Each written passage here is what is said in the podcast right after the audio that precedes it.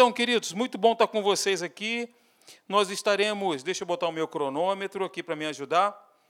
Nós estaremos aqui hoje, eu não tenho pressa, eu pretendo terminar hoje, mas se não terminar hoje, a gente termina depois, né? Jesus ainda não voltou, então, enquanto ele não voltou, a gente vai seguindo, né? Aleluia. Queridos, uh, eu coloquei o título aí dessa reflexão, vamos direto à palavra aqui hoje, a, in, a intimidade com Cristo e a inimizade com o mundo. Esse é o título da nossa reflexão essa noite, mas antes eu queria que você fechasse os seus olhos. Nós vamos orar. Senhor, muito obrigado pela iluminação da Tua palavra, ela, ela nos clarifica, ela nos ilumina, a Tua palavra nos revela a Tua vontade, Senhor, que Tu possas falar conosco de uma maneira especial, que Tu possas, o Teu Espírito Santo, possa se revelar a cada um aqui, que a nossa percepção, a Tua voz esteja sensível, Pai, que haja uma sensibilidade para percebermos, para ouvirmos a Tua voz, identificarmos a Tua voz e seguirmos a Tua direção, Pai, porque como nós temos falado, a Tua voz é uma direção a ser seguida, Pai. Muito obrigado, nós Te louvamos, no nome maravilhoso de Jesus, amém e amém. Queridos, nós vamos falar hoje sobre a videira verdadeira. Parábola de Jesus, lá em João, capítulo quinze, do versículo um até o versículo onze. E Jesus, ele destaca o relacionamento do cristão com Cristo. Essa parábola, especificamente, ela trata exatamente sobre isso, sobre um relacionamento do crente, do cristão, do filho de Deus, do discípulo, da nova criatura, com a pessoa de Jesus. Eu quero dizer para você que Jesus quer ter uma intimidade com você especial. Ele, ele, ele quer bater um papo contigo, trocar um lero, mas algo assim bem íntimo mesmo. Eu queria, se você tem aí com você, que você mantivesse a sua Bíblia aberta, para nós, quando expormos aqui os versículos e tudo mais, você possa ir conferindo aquilo que eu estou dizendo. Então, pega a sua Bíblia, abre a Bíblia, se você te, tem alguma coisa aí para escrever, uma caneta, um papel, iPad, tablet, enfim, faça as anotações, né? Porque como a palavra de Deus é uma palavra viva, certamente Deus vai falar contigo. E aí pode vir uma iluminação, pode vir um insight do alto, né? E você vai, com bastante habilidade, anotar aquilo que Deus tem falado ao teu coração, ok? Olha, eu vou dizer uma coisa para você. Se você observar aí em João capítulo quinze, do versículo um até o versículo onze, destes onze versículos, Jesus fala dez vezes a palavra permanecer. Quando Jesus fala uma coisa, é importante? Pastor Fragali deu essa aula falando sobre fundamentos da fé. Ele dizia sobre fé, né? Porque nós temos quatro, refer- quatro referências bíblicas falando sobre fé. Então, quando Deus fala uma coisa, é importante. Quando Deus fala a mesma coisa duas vezes, é importante. E quando ele fala quatro vezes, é mega importante. E quando ele repete onze vezes a mesma palavra, pensa comigo. Oxente, é importantíssimo. É o pensamento central de Jesus nessa parábola. Permanecer. Ok? Manter a perseverança. Firmar os passos. Olha, eu quero dizer para vocês, com base nesse texto, que nós estamos ligados a Cristo. Por estarmos ligados a Cristo, como diz a parábola, nós precisamos, é uma questão de necessidade, nós precisamos produzir frutos. Então, por favor, abra a sua Bíblia comigo em João, capítulo quinze, do primeiro versículo até o versículo onze. Eu vou ler o texto para vocês. Me acompanhe na versão que você tiver, sem problema nenhum. João, capítulo quinze, do versículo um até o versículo onze, diz assim: Eu sou a videira, Jesus falando sobre ele mesmo, e meu Pai é o agricultor. Todo ramo que, estando em mim, não der fruto, ele o corta, e todo o que dá fruto limpa, para que produza mais fruto ainda. Vós já estáis limpos pela palavra que vos tenho falado. Permanecei em mim, e eu permanecerei em vós. Como não pode o ramo produzir fruto de si mesmo, se não permanecer na videira, assim nem vós o podeis dar, se não permanecerdes em mim. Eu sou a videira, vós os ramos. Quem permanece em mim, e eu nele, esse dá muito fruto, porque sem mim nada podeis fazer. Se alguém não permanecer em mim, será lançado fora à semelhança do ramo, e secará, e o apanham, lançam no fogo e o queimam. Se permanecerdes em mim, e as minhas palavras permanecerem em vós, pedireis o que quiserdes, e vos será feito. Nisto é glorificado meu Pai, em que deis muito fruto, e assim vos tornareis meus discípulos. Contudo, aliás, como o Pai me, me amou, também eu vos amei. Permanecei no meu amor. Se guardardes os meus mandamentos, permanecereis no meu amor. Assim como também eu tenho guardado os mandamentos de meu Pai, e no seu amor permaneço. Tenho-vos dito estas coisas para que o meu gozo esteja em vós e o vosso gozo seja completo. Existem outras comparações aqui também neste capítulo, mas nós vamos nos ater aos onze primeiros versículos, ok, queridos? Então, veja que durante todos esses, esse, essa, esse ensinamento de Jesus, ele fala por metáfora, né? E eu quero fazer exatamente a mesma coisa com você essa noite. Eu vou fazer uma pregação por metáfora, mas você tem o Espírito Santo, você vai captar aquilo que eu estou dizendo, porque a revelação de Deus está em você e você vai entender muito bem. Eu vou trabalhar da mesma forma que Jesus trabalhou aqui, então a gente vai falar um pouquinho sobre parábola. Mas antes, eu preciso, é claro, te explicar uma, algumas coisas, né? A união com Cristo, ilustrada pela união, né? Nessa metáfora, na verdade, especificamente, Cristo mostra quão profunda, ele, ele mostra uma profundidade da nossa ligação com Ele, nessa parábola, a profundidade que é isso, da nossa ligação com Ele. A união com Cristo, ilustrada pela união entre o pastor e as ovelhas, nós já vimos, nós já, já lemos isso, a cabeça e o corpo, o noivo e a noiva, o fundamento e o edifício, recebe agora uma nova imagem, a videira e os ramos. Então, eu quero já começar dizendo isso aí para você, que a nossa união com Cristo é uma união orgânica, vital e profunda.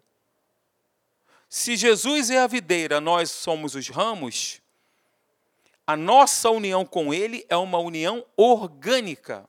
Por que eu digo isso? Porque o D N A dos ramos é o mesmo do caule, é o mesmo da videira, é a mesma natureza. O ramo não é diferente da natureza do caule ou da videira.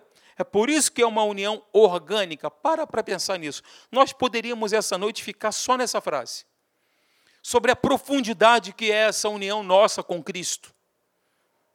Isso é demais, queridos. Uma vez que nós temos o D N A de Deus, a natureza do próprio Pai, a Bíblia diz que nós somos co-herdeiros, herdeiros de Deus, co-herdeiros de Cristo, coparticipantes da natureza divina. O apóstolo Paulo fala isso. Se pararmos para analisar, nós ficaríamos somente nessa palavra. Então, de novo, a nossa união com Cristo é uma união orgânica, logo é inseparável. Ok? Ela é vital, ela é profunda.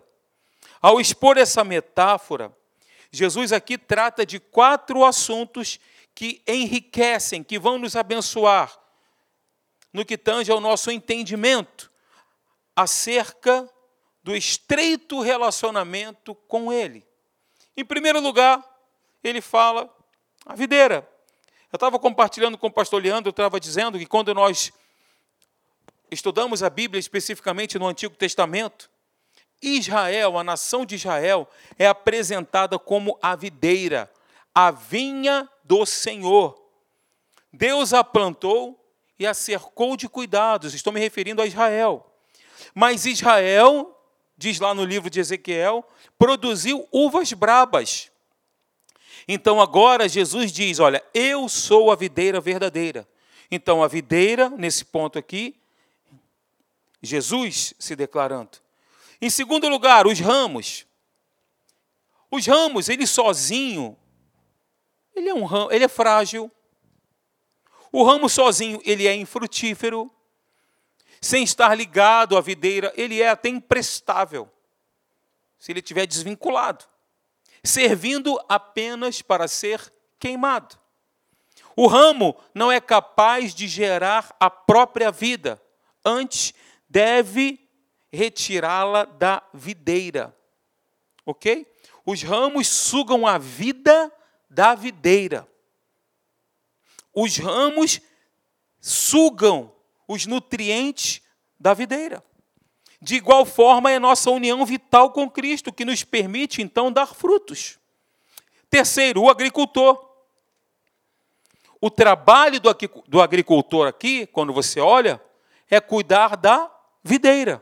Porque quando ele cuida da videira, ele está cuidando dos ramos.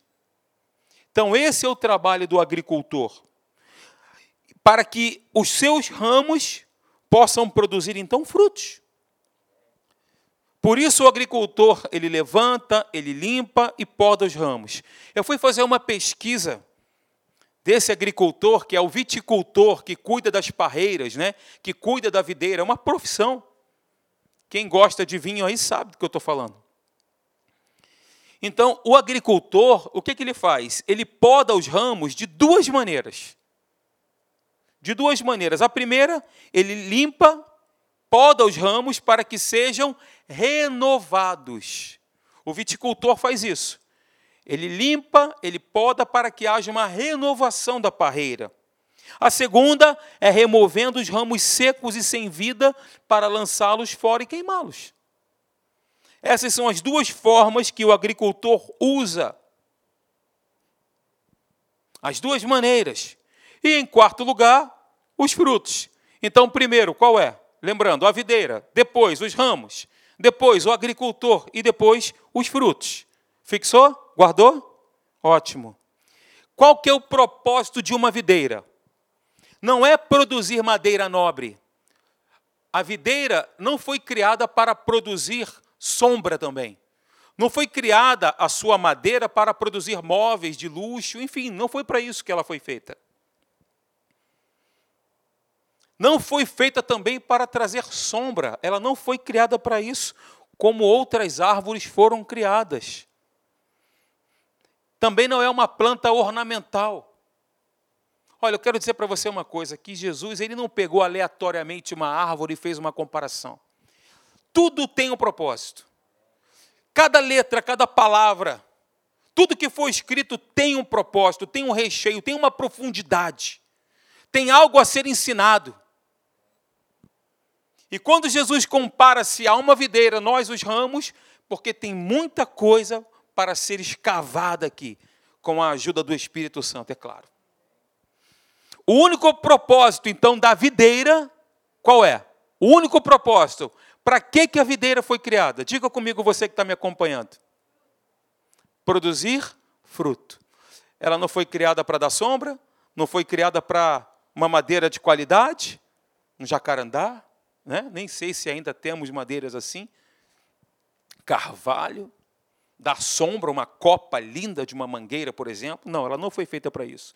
Também para enfeitar, não. Ela foi feita unicamente para... Deus criou a videira para produzir fruto. Meu Deus, o que, que é isso? Veja, o propósito de Cristo aqui é mostrar que o Pai, como o pastor Leandro leu, ainda agora, ele está trabalhando. Viu, pastor Leandro? A gente está afinado hoje, hein? Ele está trabalhando na vida dos filhos, e aí eu coloquei grifado, que permanecem em Cristo, a fim de que produzam muitos frutos. Então, Deus está trabalhando na minha e na sua vida. Naqueles que, obviamente, estão linkados, vinculados, que permanecem em Cristo, a fim de que estes, a fim de que nós possamos produzir frutos, porque, afinal de contas, foi para isso que fomos criados. Ora, se Jesus é a videira, nós, os, nós somos os ramos, nós fomos criados para evidenciar a natureza da videira. Amém, queridos? Veja comigo aqui. Os discípulos, os filhos de Deus, são os ramos. E a finalidade dos ramos, de novo eu coloco, que permanecem ligados a Cristo, é produzir frutos. Propositalmente, didaticamente, eu vou repetir aqui algumas coisas, para ficar reluzindo dentro do teu espírito, para você não esquecer. Pastor, você já falou isso? Sim, é propositalmente que eu digo a mesma coisa. Agora, se eles não permanecem em Cristo, digo, os ramos, não fazem parte da videira, da família, da igreja, do rebanho, secam e são lançados no fogo e queimados. Gente, isso é sério. Deus, como avicultor, aliás, avicultor não, viticultor, Deus não cria frango, né? Se bem que ele disse, haja frango e houve frango, né? Sempre tem uma saída, né? Deus, como viticultor, espera de nós frutos. Olhe com carinho, com amor para o seu irmão ao seu lado e diga para ele, Deus espera que você dê fruto, que você frutifique. Você foi criado para isso. Alguém diga para mim, em nome de Jesus. Isso, obrigado, Bruno. Nós fomos criados para isso, queridos. Então, nessa metáfora, Cristo falou sobre quatro tipos de ramos. Isso é sensacional. Quatro tipos de ramos nessa parábola, assim. O primeiro, nenhum fruto. Você vai ver isso aqui no versículo dois. Tendo ram, todo ramo que, estando em mim, não der fruto, ou seja, nenhum fruto. Segundo, fruto, também no versículo dois. Terceiro, mais fruto, também no versículo dois, você vai ver aí. E muito fruto, no versículo oito. Quatro tipos de ramo, ou seja, nenhum fruto, o que dá fruto, o que dá mais fruto e o que dá muito fruto. Então, qual é a importância, queridos? Esse é o ponto crucial aqui hoje. É o meu ponto. Qual é a importância de produzir frutos? Para e pensa. Qual é a importância disso? O que, que o nosso mestre, o nosso Jesus amado e querido, o nosso Cristo ressurreto disse? Eu vos escolhi e vos designei para que vades e deis fruto. E que o vosso fruto permaneça. Estou lendo em outra versão, mas eu vou ler aqui. Ó. Eu vos escolhi e vos designei a ir e dar fruto, e fruto que permaneça. Nós fomos designados, criados para isso. Essa é a nossa missão. Pastor, ainda não sei qual é meu ministério. Estou te dizendo agora. Esse é o teu ministério. Ah, está aí, ó. Jesus falou. Eu ainda não sei aonde vou atuar no corpo de Cristo. Aí é só você servir. Vamos aqui em Romanos, por gentileza. Abre em Romanos, capítulo doze. Romanos doze. Eu vou fazer uma leitura aqui rápida. Pastor, o que é, o que é fruto? O que é dar fruto? Que fruto é esse? Vamos lá. De forma prática. Nosso Deus é prático. Romanos, capítulo doze, versículo nove. Abriram? Você está comigo aí, me acompanhando? Eu já estou vendo aqui pelo avançar da hora que eu não vou terminar, mas eu vou pedir ao pastor Marcelo para, no próximo domingo, se ele me fizer a gentileza, se estiver assistindo, pastor Marcelo, please, para pregar no próximo domingo à noite. Hashtag fica a dica, né, querido? Olha, Romanos doze, versículo nove. Aqui estão alguns frutos que nós precisamos produzir. Diz assim, ó, o amor seja sem hipocrisia. Qual é o primeiro fruto? Amor, né? Detestai o mal, apegando-vos ao bem. Amai-vos cordialmente uns aos outros com amor fraternal, preferindo-vos em honra uns aos outros, porque à medida que eu honro, eu serei honrado. O pastor Marcelo está pregando uma série maravilhosa sobre isso aí, sobre honra. Versículo onze, no zelo, ou seja, na obra, no serviço, zelo é exatamente esse é o contexto, no serviço para o qual Deus te chamou, seja ele qual for, na casa de Deus ou fora dela, ok? Na igreja ou fora dela. Então, nessa obra, no zelo, não sejais remissos, sede fervorosos de espírito, servindo ao Senhor, regozijai-vos na esperança, sede pacientes na tribulação, na oração, perseverantes, compartilhai as necessidades dos santos, praticai a hospitalidade, pode me chamar para comer um churrasco na sua casa que eu estarei indo. Então, abençoai os que vos perseguem, abençoai e não amaldiçoeis. Alegrai-vos com os que se alegram e chorai com os que choram, viu, pastor Leandro? A gente está ligado hoje, a gente está afinadinho, hein? Tendo o mesmo sentimento uns para com os outros, em lugar de serdes orgulhosos. Condescendei com o que é humilde, não sejais sábios aos vossos próprios olhos, não torneis a ninguém mal por mal, esforçai-vos por fazer o bem perante todos os homens, não somente os da igreja. Amém, gente? Se possível, quanto depender de vós, tendes paz, tende paz com todos os homens.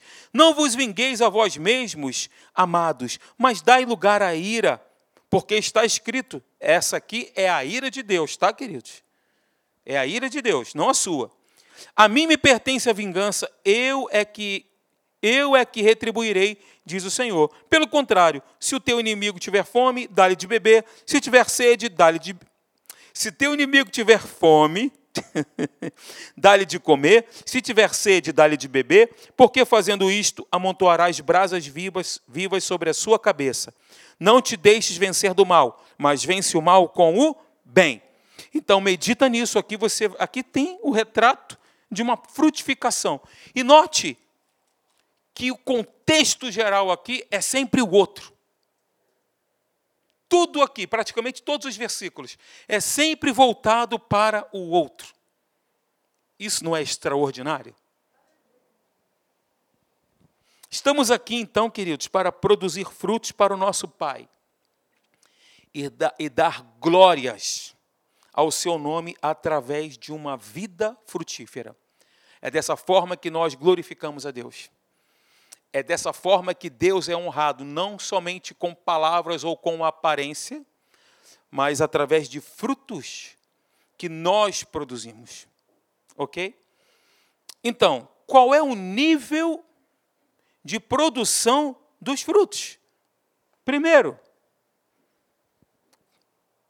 nenhum fruto, como eu disse. João capítulo quinze, versículo dois. O ramo que não produz nenhum fruto, o que acontece com ele? Qual que é a sentença? Ele é cortado. Não é o que diz, diz o texto? Ele é cortado. Ou seja, queridos, é possível, então, ter recebido Jesus como Senhor, como Salvador, e não produzir. Viver uma vida estéril, infrutífera, distante do propósito de Deus e do propósito para o qual esta pessoa foi criada. Segundo, fruto e mais fruto. Então, o viticultor, ele sabe que para conseguir mais frutos da vide, é preciso, então, ir contra a tendência natural da planta, porque quem já viu uma parreira, quem já viajou para o sul, viu aquelas parreiras enormes, a tendência natural de uma parreira, de uma vide, é crescer e crescer e crescer. Ela cresce, cresce, cresce, daí a necessidade de ser podada, de ser cortada, porque é da natureza dela, é a tendência natural da planta. Então, por causa da tendência da vinha, isso eu pesquisei, em crescer vigorosamente, muitos galhos têm de ser cortados a cada ano. As parreiras podem ficar tão densas que a luz solar não alcança a área em que o fruto deve formar-se. Então, livre, o que acontece? A parreira sempre favorecerá mais crescimento da folhagem do que dos próprios frutos. Sabia disso? Então, ela precisa ter a irradiação solar. Olha, isso fala de quê? Isso fala da luz, né? Da dependência, da, da radiação, da dependência do sol para crescer. Quem é o nosso sol da justiça? Hã? Quem é o calor, aquele que nos aquece. Nada é por acaso, nada é do nada, como dizia o profeta Pastor Hélio Peixoto. É por essa razão que o viticultor, então, corta os brotos, inclusive, desnecessários, independentemente de quanto eles pareçam vigorosos. Pois o único propósito da vinha são as uvas e não as folhas. Olha o que eu quero te mostrar, que bacana. Que foto linda, hein? Quem gosta de uva aí? Você acha que Jesus disse por acaso uva? A uva fala do sangue de Jesus, fala do cálice. Hum? Tem um simbolismo poderoso. Isso aí é uma foto interessante, né? Que mostra um viticultor podando ali um ramo verde, um ramo bom, uma folha boa. Não estava seco, sem nutriente, mas estava ali, aparentemente bom, mas o fruto precisava, o fruto precisa da irradiação solar, do calor do sol, da claridade. A famosa, quem estudou? Fotossíntese. Olha lá, a irmãzinha levantou a mão, fotossíntese. É membro da nossa igreja lá, a Thaís. Está na hora já de assinar, né? A, a ficha de membro, né? Gente, então, olha só. Olha que bacana. O propósito dessa limpeza, e Deus faz isso diariamente com a gente, por meio da palavra, o propósito dessa limpeza diária na vida dos filhos de Deus é torná-los progressivamente mais frutíferos, porque Deus vai construindo a nossa vida por etapas, ciclos. É assim que Deus faz. Não é de uma hora para outra, não é instantâneo, não é um Nescau, mas é progressivo. Aquele que produziu trinta por um, prova... aquele que produziu trinta por um, provavelmente, pode produzir sessenta ou até mesmo uma centena. Porque, afinal de contas, muito fruto. Eu, vou de... Eu vos designei para isso, para dar muito fruto. Então, fazendo a minha pesquisa, antes de preparar essa mensagem, um viticultor usa quatro expedientes na, na poda. Quatro expedientes. Poda é diferente de cortar e jogar fora. É uma poda, você vai entender. Primeira coisa, ele remove os, bro, os brotos mortos e prestes a morrer. Ele vai lá e tchum, dá aquela podada. Garante que o sol chegue aos galhos cheios de frutos. Dois. Três, corta a folhagem excedente que impede a produção de frutos. Quatro. Três. Corta os brotos desnecessários, independentemente de quanto pareçam viçosos. Esse é o expediente do viticultor no que diz respeito à poda. O nosso Pai, como viticultor, ele segue o mesmo processo com a gente. Ele tira as partes da nossa vida que nos roubam a vitalidade e nos impedem de frutificar. A palavra vai nos limpando, gente. Jesus disse isso. Vós estáis limpos pelas palavras que eu vos tenho dito. À medida que eu permaneço nele. Esse é o segredo. O viticultor procura tanto quantidade, pastor Leandro, quanto a qualidade. A poda, isso é legal, preste atenção. É o meio que Deus usa em nossa vida para nós frutificarmos mais. Agora, a disciplina tem a ver com práticas erradas e a poda tem a ver com a nossa vida. Para que possamos crescer mais, para que possamos frutificar mais, precisamos ser podados. Então, queridos, aqui, ó. Ah, tinha essa outra foto. Essa daí, olha só, essa é a videira. Aparentemente, você olha assim, nossa, note que ela não foi criada para dar sombra, né? Nem para fazer nenhum móvel, nem para servir como planta ornamental, mas unicamente para produzir fruto. Aqui você está vendo o viticultor no seu ofício, ali nos quatro expedientes, limpando para que a irradiação solar, você olha assim, parece que está tudo morto. Na sua época, na sua temporada, ela explode a florescer, a coisa mais linda. Então, a disciplina é para nos corrigir. O de, nosso Deus, como nosso Pai, Ele nos disciplina, ok? E Ele diz que eu disciplino aos meus filhos que eu amo. Então, vem comigo aqui. A disciplina é para nos corrigir e nos levar de volta para o caminho, porque nós insistimos em, da, em fazer a nossa curva, né? Em tomar as nossas próprias decisões, para que possamos estar no caminho do nosso Deus, no centro da vontade dEle, seguindo os planos que Ele tem para nós. A disciplina é fundamental. Ninguém foge da disciplina, ninguém, ninguém. Todos nós somos disciplinados por Deus. Só que a poda é para nós sermos mais produtivos ainda. É diferente. Queridos, Deus que nos ama, nos disciplina quando estamos fazendo algo errado. Deus nos poda quando estamos fazendo algo certo.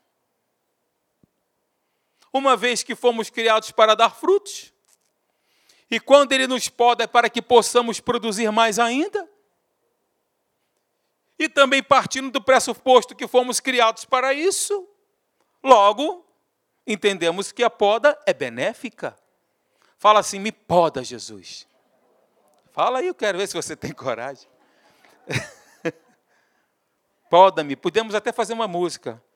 Poda-me, Senhor. Poda-me. Queridos, Deus nos disciplina para darmos fruto. Ele nos poda para darmos mais frutos. Então, a disciplina, ela termina quando nos arrependemos das práticas erradas. Hoje, quase não tem se falado sobre isso nas igrejas. A gente sempre pega a parte boa do negócio. Está tudo certo. Eu sou mais que vencedor, é isso mesmo. Nós somos curados em Jesus. A nossa parte é fundamental. A nossa parte é permanecer, a nossa parte é obedecer, a nossa parte é se desviar da aparência do mal. É um confronto. Nós olhamos para a Bíblia, é um confronto.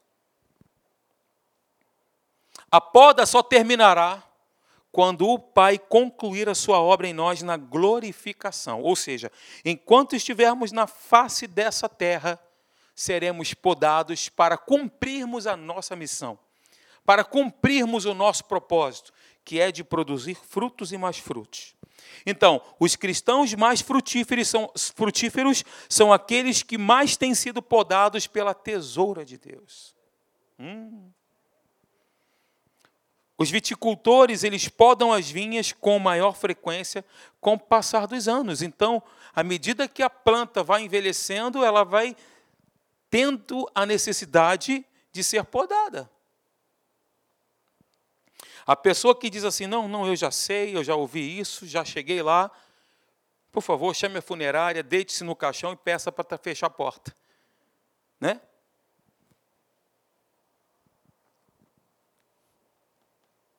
Sem a poda, a planta enfraquece e a colheita diminui. Então, segundo o caráter amoroso do nosso Pai, do nosso Deus, Ele jamais, queridos, preste atenção no que eu vou dizer para você, Ele jamais aplicaria a poda sem um método, se, se um método mais suave provocasse o mesmo resultado. Ok? Vamos então aqui, terceiro ponto, muito fruto. Então, o segredo para a vida frutífera é permanecer em Cristo. Esse é o segredo. Como eu disse para vocês, nesses onze versículos, o verbo permanecer aparece dez vezes. De novo, esse é o pensamento central de Jesus e é, era exatamente aquilo que ele tensionava, que ele queria nos ensinar. O segredo para uma vida transbordante, cheia da presença de Deus, não é fazer mais por Jesus, mas estar mais com Jesus. É uma diferença. não é fazer mais para Ele, mas é estar mais com Ele. Lembra que eu falei que nós fomos chamados para esse relacionamento profundo? Afinal de contas, a nossa ligação com Ele é orgânica, vital e profunda. O desafio da permanência é passar dos deveres para um relacionamento vivo com Deus. E é interessante aqui que nos comentários finais, aqui em João capítulo quinze, feitos por Jesus, sobre a vinha, ele desviou totalmente, depois você vai ver isso.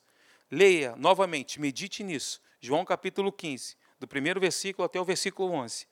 Ele desviou totalmente a atenção dos seus discípulos da atividade para o relacionamento com ele. Totalmente.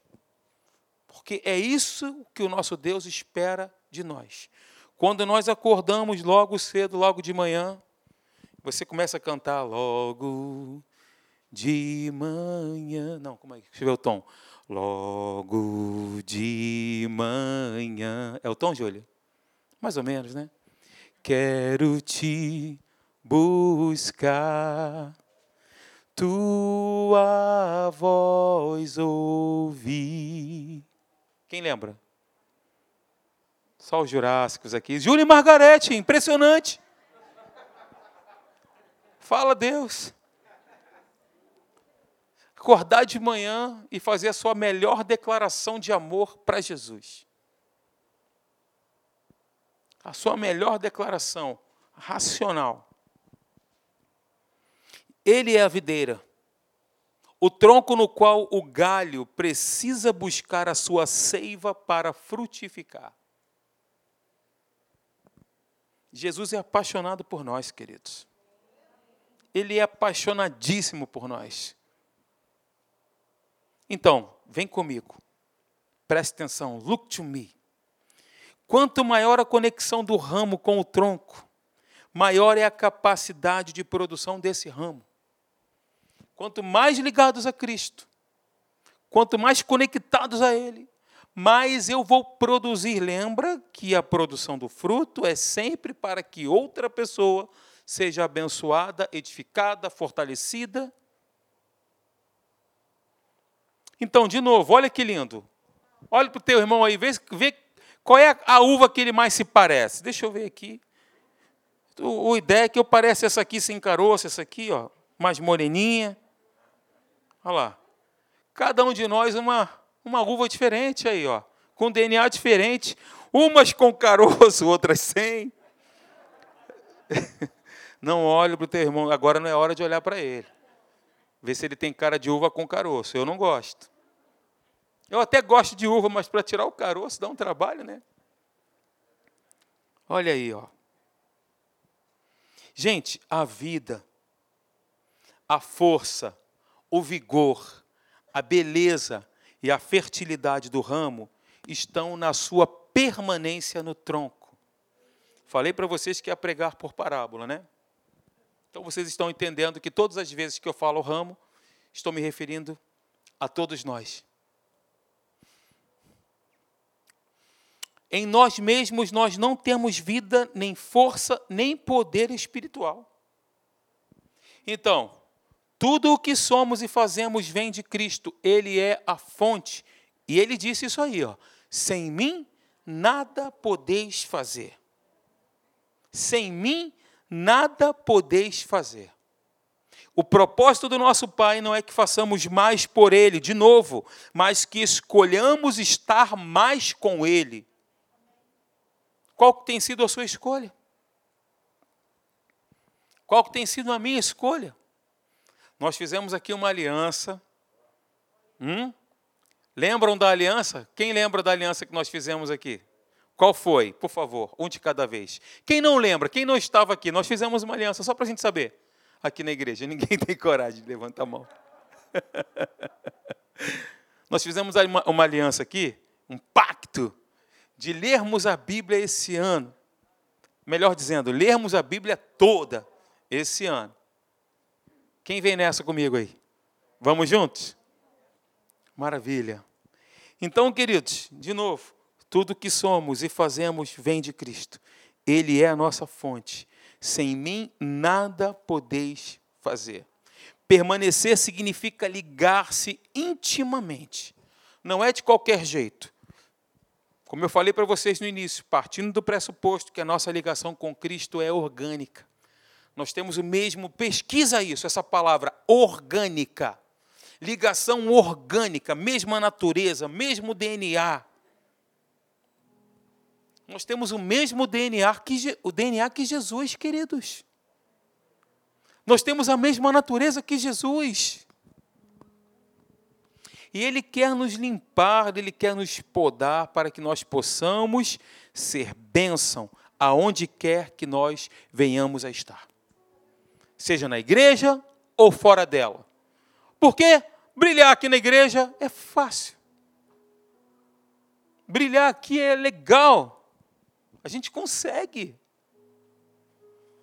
Mas lá fora, quando somos injuriados, e aí nós lemos em Romanos capítulo doze, orai pelos vossos inimigos, abençoe os inimigos, intercedam. No que depender de vocês, tenham paz com todo mundo, mas ele me ofendeu, mas ele me roubou, ele me caluniou, ele me processou, entrou com uma ação contra mim. No que depender de vós, tendes paz com todos os homens, com todo mundo. Como o pastor Leandro disse aqui, de manhã, eu perdoo, mas eu não suporto ficar no mesmo ambiente que ele. Não, está perdoado, mas você sai de retro, Satanás. Está perdoado. Está cantando a música que eu cantei ali. Ó. Eu falei que ele era jurássico? É. Vamos ficar de pé, queridos.